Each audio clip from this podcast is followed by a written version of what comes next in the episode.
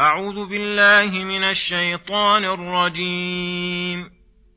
إن الله فالق الحب والنوى يخرج الحي من الميت ومخرج الميت من الحي. ذلكم الله فأنا تؤفكون. فالق الإصباح وجعل الليل سكنا والشمس والقمر حسبانا. ذلك تقدير العزيز العليم. وهو الذي جعل لكم النجوم لتهتدوا بها في ظلمات البر والبحر. قد فصلنا الآيات لقوم يعلمون وهو الذي أنشأكم من نفس واحدة فمستقر ومستودع قد فصلنا الآيات لقوم يفقهون وهو الذي أنزل من السماء ماء فأخرجنا به نبات كل شيء فأخرجنا به نبات كل شيء فأخرجنا منه خضرا نخرج منه حبا متراكبا.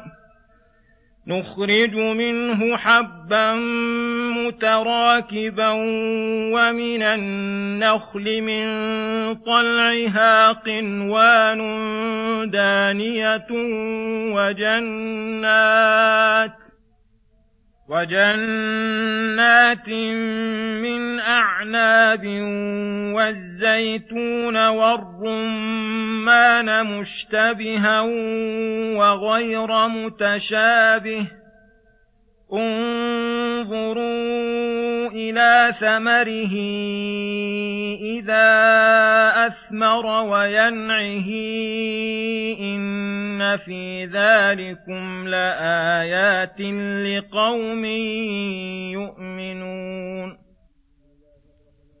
بسم الله الرحمن الرحيم. السلام عليكم ورحمة الله وبركاته. يقول الله سبحانه إن الله فالق الحب والنوى يخرج الحي من الميت ومخرج الميت من الحي. ذلكم الله فأنا تؤفكون. الآيات. يخبر تعالى عن كماله وعظمة سلطانه وقوة اقتداره وسعة رحمته وعموم كرمه وشدة عنايته بخلقه فقال إن الله فالق الحب شامل لكل الحبوب التي يباشر الناس زرعها والتي لا يباشرونها كالحبوب التي يبثها الله في البرار والقفار فيفلق الحبوب عن الزروع والنباتات على اختلاف أنواعها وأشكالها ومنافعها.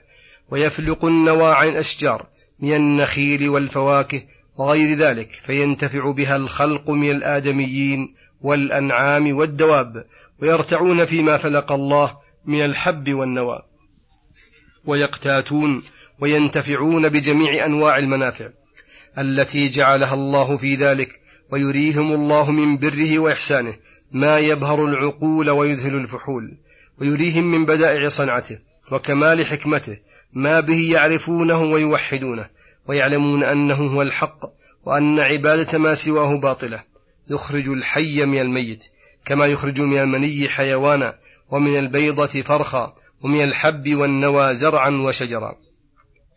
ومخرج الميت وهو الذي لا نمو فيه أو لا روح من الحي كما يخرج من الأشجار والزروع النوى والحب ويخرج من الطائر بيضا ونحو ذلك.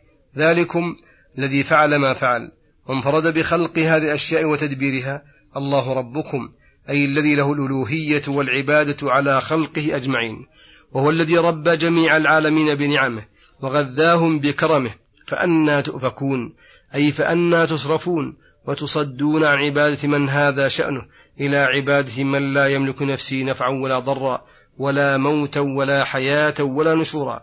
ولما ذكر ما تعالى مادة خلق الأقوات ذكر منته بتهيئة المساكن وخلقه كل ما يحتاج إليه العباد من الضياء والظلمة وما يترتب على ذلك من أنواع المنافع والمصالح فقال فالق الإصباح أي كما أنه فالق الحب والنوى كذلك هو فالق ظلمة الليل الداجي الشامل لما على وجه الأرض بضياء الصبح الذي يفلقه شيئا فشيئا حتى تذهب ظلمة الليل كلها ويخلفها الضياء والنور العام الذي يتصرف به الخلق في مصالحهم ومعايشهم ومنافع دينهم ودنياهم.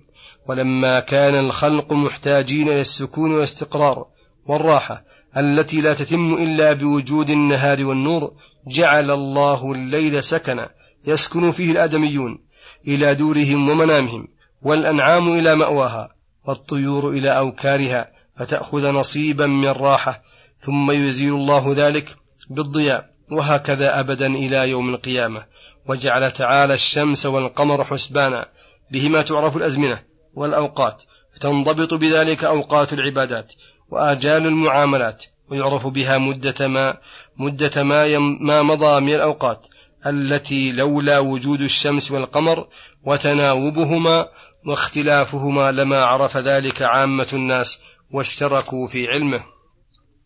بل كان لا يعرفه إلا أفراد من الناس بعد الاجتهاد وبذلك يفوت من المصالح الضرورية ما يفوت. ذلك التقدير المذكور تقدير العزيز العليم الذي من عزته انقادت له هذه المخلوقات العظيمة فجرت مذللة مسخرة بأمره بحيث لا تتعدى ما حده الله لها ولا تتقدم عنه ولا تتأخر.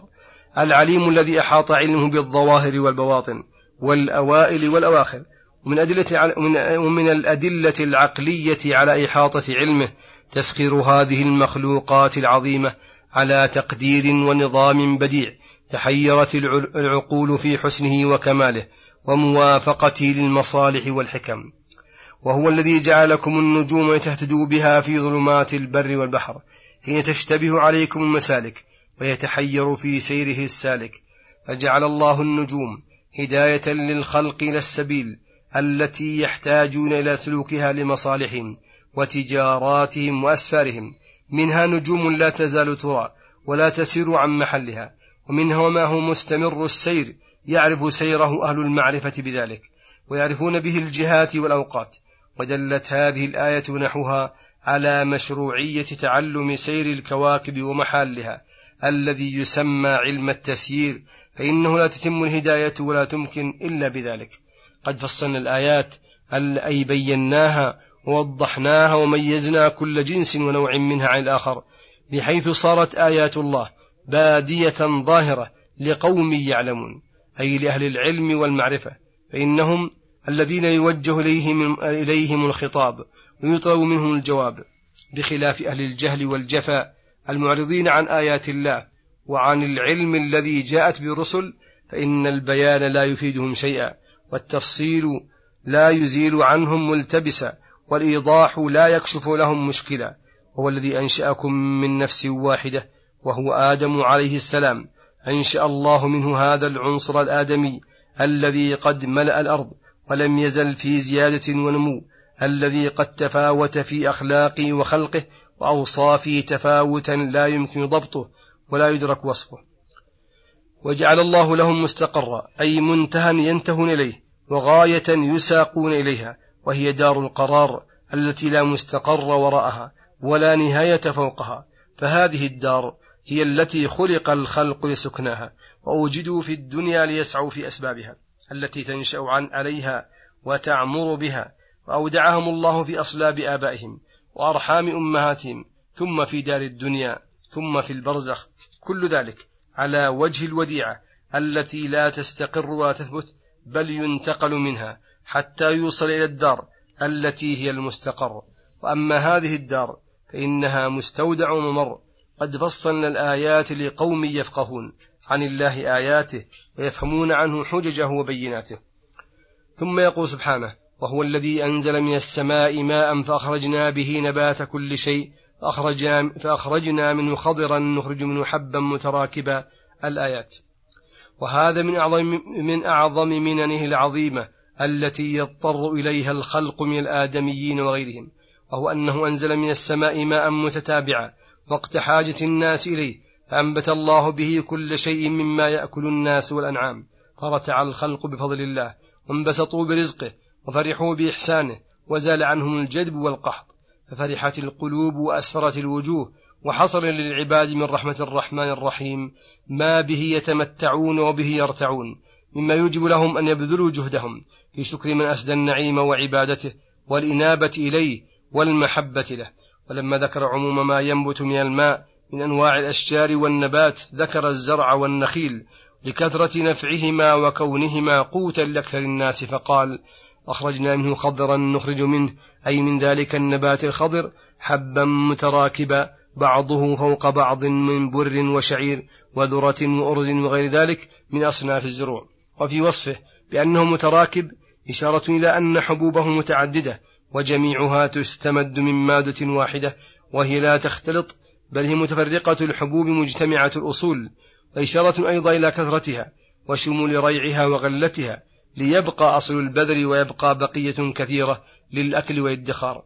ومن النخل أخرج الله من طلعها وهو الكفري والوعاء قبل ظهور وهو الكفري والوعاء قبل ظهور القنو فيه فيخرج من ذلك الوعاء قنوان دانية أي قريبة سهل سهلة التناول متدلية على من أرادها بحيث لا يعسر التناول من النخل وإن طالت فإنه يجد فيه كرب ومراق يسهل صعودها. وأخرج تعالى بالماء جنات من أعناب وزيتون والرمان فهذه من أشجار كثيرة النفع العظيمة الوقع فلذلك خصصها الله بالذكر بعد أن عم جميع الأشجار والنباتات فقوله مشتبها وغير متشابه يحتمل أن يرجع الرمان والزيتون أي مشتبها في شجره ورقه غير متشابه في ثمره. يحتمل أن يرجع ذلك إلى سائر الأشجار والفواكه وأن بعضها مشتبه يشبه بعضه بعضا ويتقارب في بعض أوصافه وبعضها لا مشابهة بينه وبين غيره والكل ينتفع به العباد ويتفكهون ويقتاتون ويعتبرون. ولهذا أمر تعالى بالاعتبار به فقال انظروا نظر فكر واعتبار إلى ثمره أي الأشجار كلها خصوصا النخل إذا أثمر وينعه أي ينظر إليه وقت إطلاعه ووقت نضجه وإيناعه فإن في ذلك عبرا وآيات يستدل بها على رحمة الله وسعة إحسانه وجوده وكمال اقتداره وعنايته بعباده. ولكن ليس كل أحد يعتبر ويتفكر ليس كل من تفكر أدرك المعنى المقصود. ولهذا قيد تعالى الانتفاع بالآيات بالمؤمنين فقال إن في ذلك لآيات لقوم يؤمنون فإن المؤمنين يحملهم ما معهم من الإيمان على العمل بمقتضياته ولوازمه التي منها التفكر في آيات الله واستنتاج منها ما يراد منها وما تدل عليه عقلا وفطرة وشرعا وصلى الله وسلم على نبينا محمد وعلى آله وصحبه أجمعين. إلى الحلقة القادمة غدا إن شاء الله. السلام عليكم ورحمة الله وبركاته.